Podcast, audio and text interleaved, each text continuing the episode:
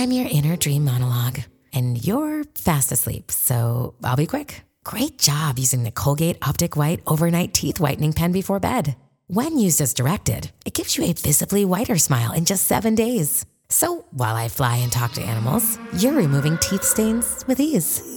Sweet dreams. And when you wake up, keep on living life to the brightest. Colgate Optic White. Find it at all major retailers.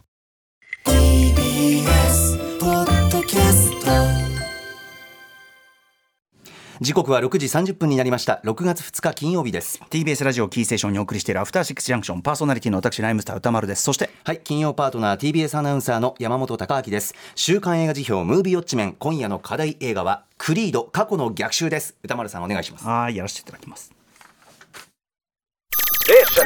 After Six Junction. This episode is brought to you by Shopify. Whether you're selling a little or a lot, Shopify helps you do your thing, however you cha-ching. From the launch your online shop stage, all the way to the we just hit a million orders stage. No matter what stage you're in, Shopify's there to help you grow. Sign up for a $1 per month trial period at shopify.com slash special offer, all lowercase. That's shopify.com slash special offer. さあここからは私歌丸がランダムに決まった最新映画を自腹で鑑賞し評論する週刊映画辞表ムービーウォッチメン。今夜扱うのは日本では5月26日から公開されているこの作品「クリード過去の逆襲」ロッキーシリーズの人気キャラクターアポロ・クリードの息子アドニス・クリードの葛藤と成長を描くシリーズの第3弾。現役を引退したアドニスの前にかつて兄弟と、えー慕ったデイミアンが現れる。長い間刑務所に入っていたデイミアンをアドニスはサポートすることになるがやがて2人は対立していく。アドニス役のマイケル・ B・ ジョーダンが主演に加え監督も務めた。デイミアンを演じたのは、えージョナサン・メジャーさんでございます、えーということでこのクリード過去の逆襲クリード3ですね。見たよというリスナーの皆様ウォッチメンからの監視報告、えーメールでいただいてます。ありがとうございます。メールの量は多い！これですね、あの実は劇場の上映回数、関数、あんまりこのクリード3にして、うん、どういうことだよってぐらい多くない上にですね、やっぱあんまり僕が見た限りお客入ってなかったんですけど、えーこの番組のリスナーの方はメールの量多いということで、やはりこれはね、私推し続けてきた甲斐があるというかね、えー信頼できる、えーこの番組のリスナー、さすがでございます。お目が高いといったあたりじゃないでしょうか。えー賛否の比率は、褒める意見とけなす意見、良いところも悪いところもあるという意見がほぼ同数、えーやや否定寄りのムードが強かったといったあたりです。主な褒める意見は、ロッキーシリーズから離れ、クリードシリーズとして独り立ちしようとする志が良い、マイケル・ビジョーダン、これが初監督作とは立派などございました。えーある意味だから、プロデビュー戦があのチャンプ戦みたいなね、本当にそういう感じはありますよね。えー一方、否定的意見は、もっと良くなりそうなのにシナリオやキャラが掘り下げ不足、肝心なボクシングシーンがつまらない、話に無理がありすぎる、一本の映画としては悪くないが、クリードシリーズの続編としては大いに不満などございました。ただし、賛否どちらの方も、デイム役、デイミアン役を演じたジョナサン・メジャースさんの演技は褒めていらっしゃいます。ということで、代表的なところをご紹介しましょう。えーラジオネーム財団 DX さん。手放しで大傑作とは言いませんが、これはこれで魅力的な作品だと感じました。歌丸さんは過去にクリード1作目の時は、ライアン・クーグラ監督と劇中のアドニスの立場が重なるとおっしゃっていましたが、今作でのアドニスと主演監督を兼任したマイケル・ B・ ジョーダンも同じように重なると思いました。敵となるデイムが放った、もう誰も守ってくれないぞという言葉通り、クーグラー監督やスタローンが制作、過去セコンドに回り、まあ、セコンドに回るとか、スタローンはもう一応クレジット上制作なだけで関わっていないんですけども、えー自らメガホンを取ることと、えーことでマイケル・ B・ ジョーダン、えー今作は彼のよりディープな内面に潜るある種のセラピーのような一本と思えばとても興味深く思います。物語の本筋もロッキーやアポロが一切絡まないアドニス個人のルーツですし以前から日本アニメの大ファンと語っていた通りスローモーションや試合中の大観衆が消える演出などマイケル・ B・ ジョーダン自身を形作ったアニメカルチャーへのリスペクトが全開になっています。これはクリードシリーズの新たな魅力の掘り下げにつながっていますしマイケル・ B・ ジョーダン自身が真に面白いと感じるものを今作を通して再認識し映画人として新たなスタートを切ったように感じました。またロッキーの不在に不満を覚えるのも分かりますが個人的には彼は前作で、えー、優退しアドニスの独り立ちを描くことで本格的に新時代のヒーローを描こうとしていることだと受け取り、えーその姿勢は全面的に擁護したいです。劇中の印象的なハリウッドサインでのトレーニングシーンはその意思の表れでしょう。確かに物語は全2作と比べてあっさりと感じますがデイムを演じるジョナサン・メジャースが作品全体の質も上げてくれていますし過去最高レベルの存在感を持っているとも思います。元天才ボクサーとして肉体的な説得力を持たせつつ旧友と再会した時の愛憎を入り混じったあの表情。演者自身はいろいろと大変なスキャンダルを抱えてていますが良い役者なのは間違いないので本作をきっかけにまた再起してほしいですと、えーまあ、ラストのスピンオフアニメは困惑を隠せませんでしたがという財団、え DX さんです、えー一方ダメだったという方もご紹介しましょう。ラジオネームなおさんです。マイケル・ B・ ジョーダンのあちなみにマイケル・ B・ ジョーダンのそのキャリアと重なるのはさっきから言ってるようにデイミアンもそうですね。だからあのプロデビュー戦がチャンピオン戦っていうえーまあ、めちゃくちゃな話なんだけど、まあ、そういう意味ではバイケル・ビー・ジョーダンも初監督作がよりによってこのまあすごい注目作っていうかね自分一世一代の超大作でもあるクリード3ということですから、はい。えー一方ダメだったという方はナオさん。マイケル・ビー・ジョーダンの初監督作品としてはまずまずの出来栄えだと思いますが個人的にはクリードシリーズおよびロッキーシリーズとしてもワースト級の最低の作品でした。まず脚本が残念。単調な場面がずっと続き12作目と比べると盛り上がりに欠けている。またロッキー抜きで勝負に挑んだマイケル・ビー・ジョーダンと制作陣らの志は評価したいです。ただロッキーキーが登場しないことによって物語に不自然なところが多くなぜこの状況でロッキーは登場しないのっていうモヤモヤが最後まで残りました、えー炎の宿敵でアノニスと死闘を繰り広げたビクター・ドラガが登場してくれたのは嬉しい。嬉しいけどこの扱いはさすがにひどい。ボクシングシーンも12作目と比べると悪い意味でスタイリッシュになりすぎて泥臭さが足りずそこから来る熱もなく単調な殴り合いでつまらなかったです。おまけにマイケル・ビー・ジョーダンが大好きな日本のアニメから影響されて取り入れたという演出も邪道でしかない。1作2作目では貯めて貯めてバーンとここぞというタイミングでで使われていたロッキーのテーマ曲。本作はそのの部分も漏れた漏れ足りなかったです。ぶっちゃけロッキー・ザ・ファイナルと同じ使われ方ですが同じ使われ方でもあちらの方が圧倒的に効果的、えー全体的に物足りないと、えーいろいろと納得のできない展開のまま映画が終わりなんか今回は不発だったなとしょんぼりしているとおまけのあの短編アニメはアミが。これだけでマイナス1億点ですと、えーということでね。ただ全てを手に入れたアドニスも、えー、全てを失ったダミアン。ん？アドニスと全てを失ったダミアン。この2人のドラマ。特に刑務所から出所してきたばかりのダミアンとダイナーで一緒に食事をとる場面。セリフではなく表情で物語るジョナサン・メジャーズの名演は素晴らしい。脚本をもっとブラッシュアップしてもっとダミアンとキャラクターを掘り下げていれば素晴らしいキャラクターになったはずと。クリード過去の逆襲は傑作になりかけた打作という感じでしょうか。個人的には期待していただきに本作の出来にはかなりショックという直尾さんでございました。ということで皆さんありがとうございます。私も東宝、えー109シネマズに二子玉川の IMAX 字幕 2D そして109シネマズプレミアム新宿で字幕見てまいりました。特に今回の、えークリード3はですね、えっと試合シーンのみ1.90対1の、えー IMAX 画角、えースポーツ映画としては初めて IMAX で撮影されたシーンを含むということなので、まあ、やはりできれば IMAX 視聴、えー推奨したいあたりかなと思います。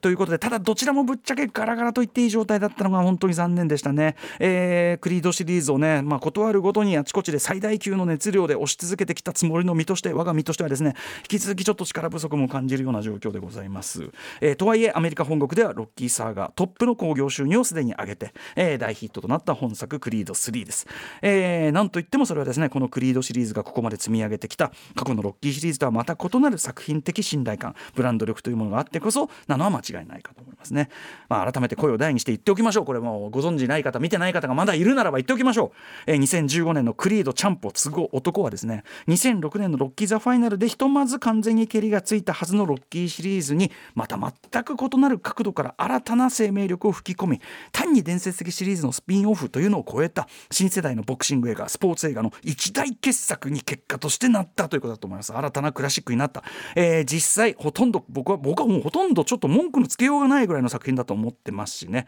はい、えーロッキーシリーズ全ての中でも僕は1作目すら超えてこれが最高傑作だと今は思ってるぐらいです。クリード1作目。ちなみにですね、えー現行のこのソフトとかについてる字幕はですねこれ初めて見る方あのクライマックスのですね大事なセリフが台無しな意訳をしてるんです。あのここですねあの中では「お前はチャンプを継ぐ男だ」ってこう字幕が出るんですけどここあの「お前は勝てる。なぜならお前はクリードだから because you are クリード」ここが大事なそこであのテーマ曲が鳴り響くというとこが肝なんで皆さんあの初めて見る方この字幕意訳の字幕をちょっとこう脳内で消していただいて「お前はクリードだからだ」ちゃんとセリフを聞けば分かりますからね「because you are クリード」これを、えー聞いて自分の中でこうセリフをちゃんとねあの聞いて、えー見ていただきたいなと。なんでこんなことしなきゃいけないんだよ。あの役本当直してマジで。はい。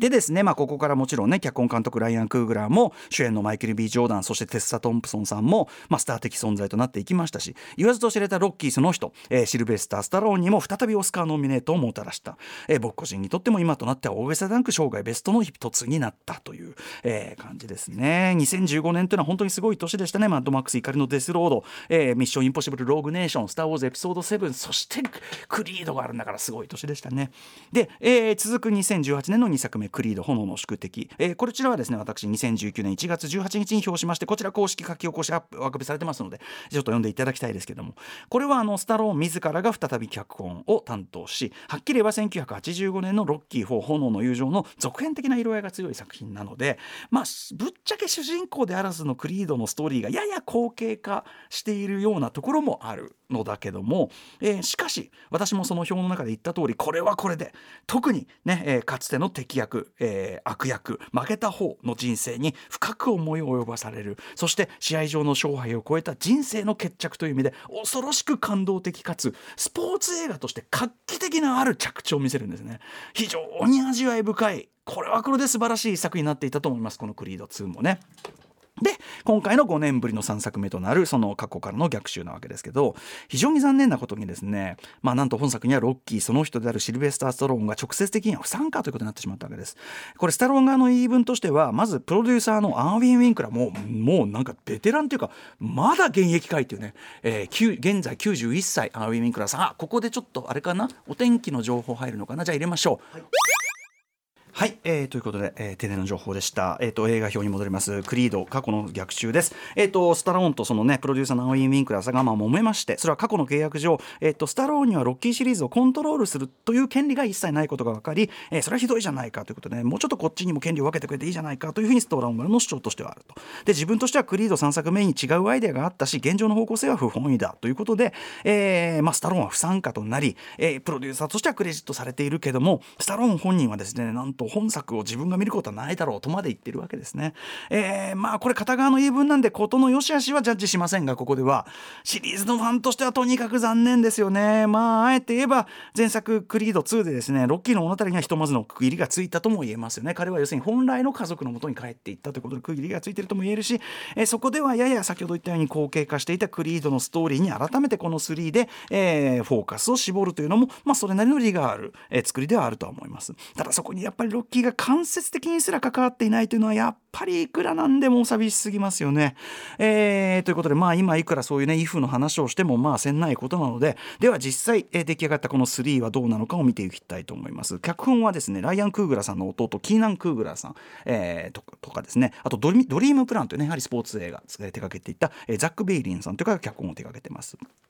オープニング。2002年ロサンゼルス。要は1作目オープニング。1998年にアドニス・クリードが、えーまあ、アポロ・クリードの奥さんであるメリーアン・クリードに、えー児童養護施設から引き取られた後。表面的には豊かな安定した暮らしを得ていながらも、まあ、孤児だった頃の人間関係や記憶をまだ傷っている状態。ということですね。特に兄貴分のデイミアンに対してはですねミステリー的にこれは、えー後後からですね徐々に明らかにされていくことでありますが実際彼らはですね事実上まあ虐待的な環境のサバイバーたちなんですよね非常に心に傷を負っていると、えーでアドニスは自分だけがその恵まれた場所にある意味フックアップされた引き上げられたことをおそらくデイミアンに対してかなり引け目に感じているはずですよね。えーでこれはその引け目とかその環境のそのちょっとした溝というのはこのオープニングで起こるある事件でより決定的なものになってしまう。でですねこの今言った引け目とか負い目えー例えば幸福を手にすること手にしたこと自体へのコンプレックス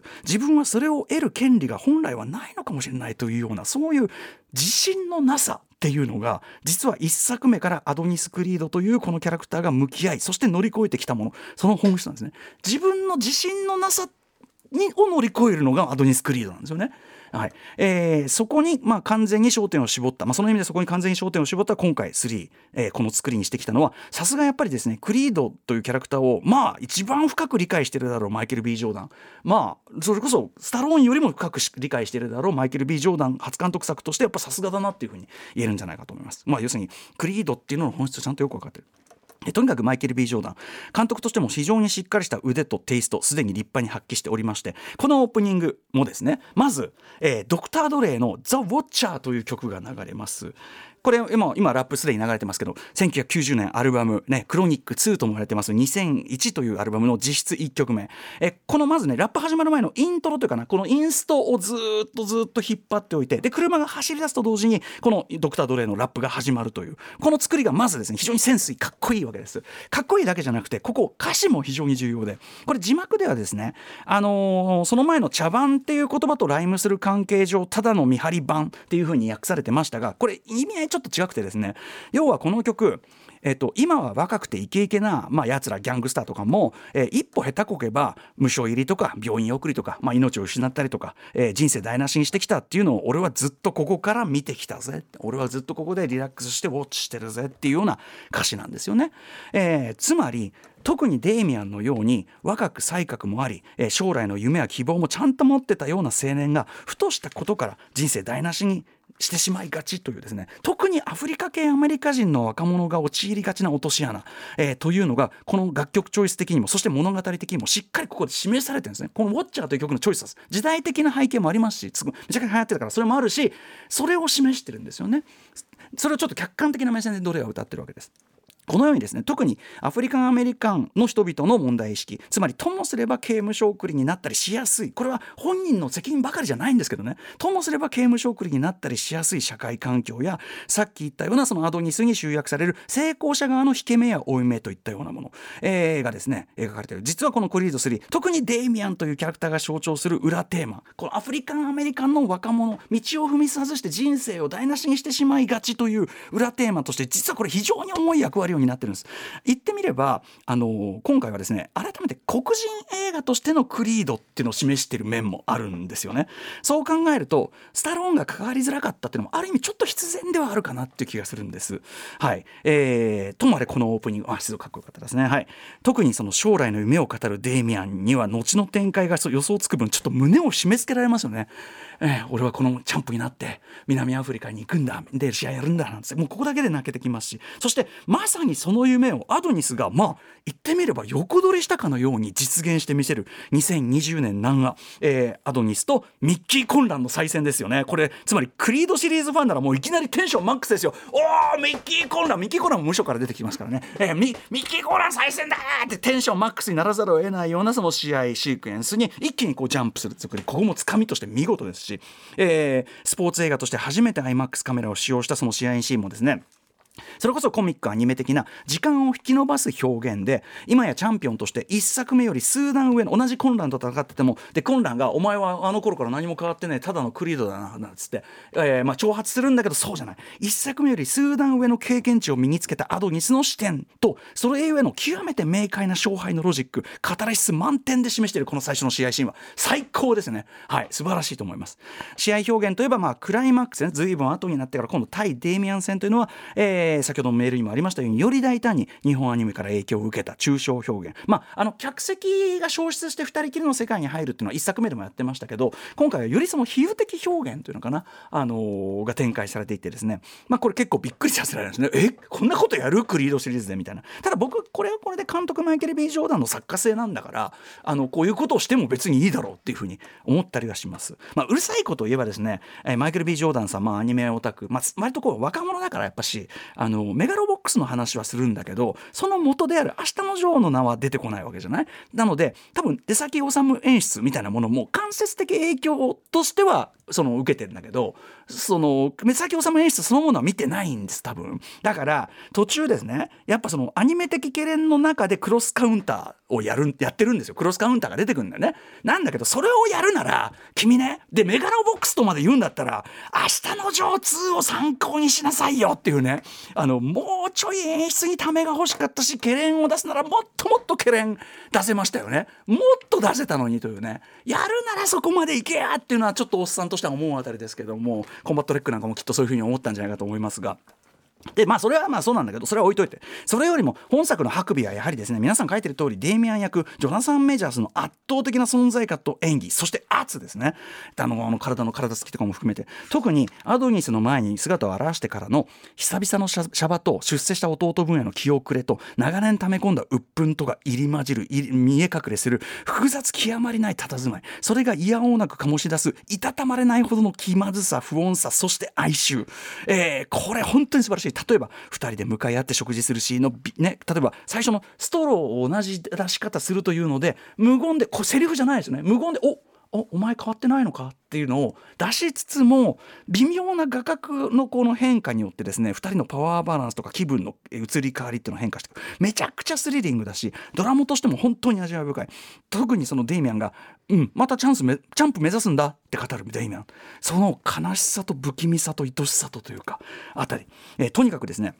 派手なギミックの、えーあるこう試合シーンとかだけではなくてですねこういう会話シーンなどを的確にと描ける監というのは監督として非常に一級の腕がある証拠でその面でマイケル・ビジョーダンはしっかり腕あります。会話シーンといえばですね、えー今回は何しろ、えーアドニスと育ての親であるメリーアンの最後の会話ですね。特にメリーアンがもう朦朧としてる中でアポロへの偽らざる気持ちそしてアドニスこそが救いだったのよってアポロに伝えるというあのくだり。これシリーズファンとしてはこれは号泣せずざるを得ないですよね。アポロってなんで私を置いていったの？ってアドニスってあの子が救いだったのっつってね。あーってもありますよね。はい、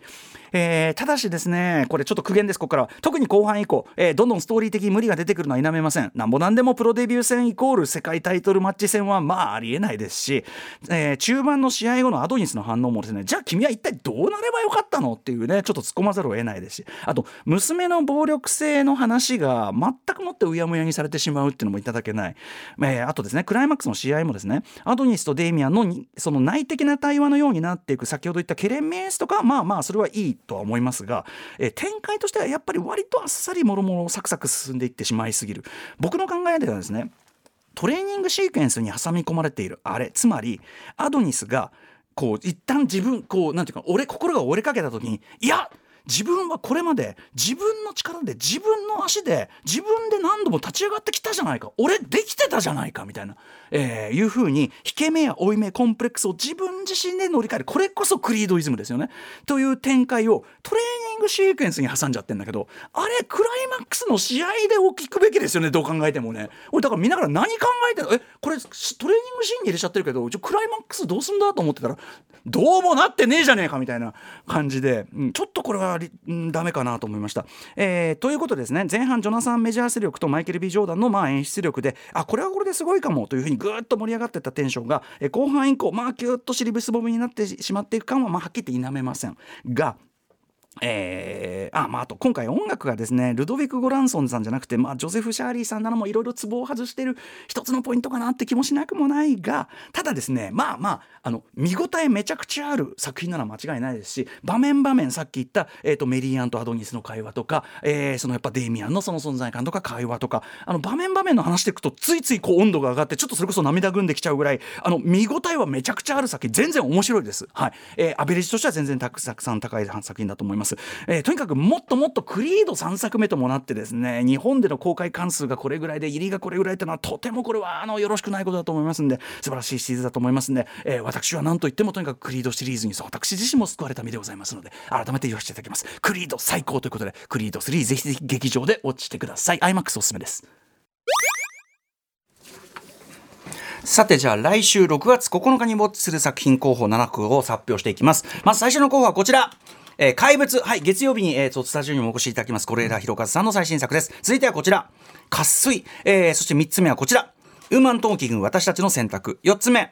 アフターさん、えーそして5つ目、波紋、えー、荻上直子さん最新作ですね。はい。えーそして、えー6つ目はこちら、ワイルドスピード、ファイヤーブースト、そして最後の候補はリスナーカプセルで、これ、多くの方から熱い熱いメールをたくさんいただきました。ソラファーレさんです。来週宇多丸さんにウォッチしてほしい映画は、ライオン少年です。獅子舞を題材にした中国の CG アニメで、伝統芸能やスポーツに挑む青春映画の王道にして、クライマックスは屈指の熱さ、ヤングゼネレーション、ちはやふる、ザ・ファーストスラムダンクにも通じる一作なので、宇多丸さんの評論ぜひ聞きたいです。大好物やないかい っていうことですよね。あの、だバルトナインで予告を見てる時からかなりこれ良さそうだなと思ってたんですが、ライオン少年入れさせていただきました。ということで、 Let's ガチャ time えー毎回ですね、えっ、と、1万円、えっ、ー出すと、もう余計に回すというシステムを使って、ウクライナ支援ね、えっ、と、続けさせていただいておりますんで、えー今年ももう一回余計回します。1回目は何でしょうか？えー、6ですね。6、ワイルドスピード、ファイヤーブースト。もうブーストかけていただいてね、もうどんどんどんどん車を走らせていただいて、えー、でもう一回ね、回しますんでね、すいません。ポンコロリンいきます。はい、ポンポコリン入った。おっと。あ来たリスナーは来たはいこれはやるっきゃないでしょうライオン少年見てみましょう僕これすごい見たかったんではい行ってみようお願いしますはいということでもうこの映画「ライオン少年」を見たという方からの感想お待ちしております。また評論してほしい映画も募集中です。リスナー枠に採用された方には2000円をプレゼントいたしております。宛先はどちらも歌丸アットマーク TBS.CO.JP 歌丸アットマーク TBS.CO.JP までお送りくださいませ。あと番組公式サイトにはですね、えっと、2016年マネーショートからこっちの、ね、公式企画誌アーカイブされておりまして、えっと、例えばクリード、えっと、2作目のね、えっと、炎の宿敵からはあのアーカイブされてますのでその中でその中でもやっぱりあの前作のスティーブン・ケーブルさんだっけ？J. ケーブルさん。あの人のもうこの人も会話シーンとかこういうあの地味なとこがうまいよねっていう話してたんで、えーそのあたりもね見ていただくと面白いんじゃないでしょうか。あとあの、結構事後にですねあのもちろん分かりやすく論旨を整えてると思いますしあの過失も結構してるんで、あの2週前のガーディアンズ・オブ・ギャラクシーそして先週の最後までいくそれぞれ結構大きく過失とかもしてますんで、ちょっとそんなあたりも見ていただければと思います。先週のあのプロデューサーの小出さんという話をしましたけど小出さんのキャリアを過去遡るとこういうことがあったんで多分この人は僕のこと嫌いですみたいな。そういうことも書いてたりしますんでね。はい以上ムービーウォッチメンでした。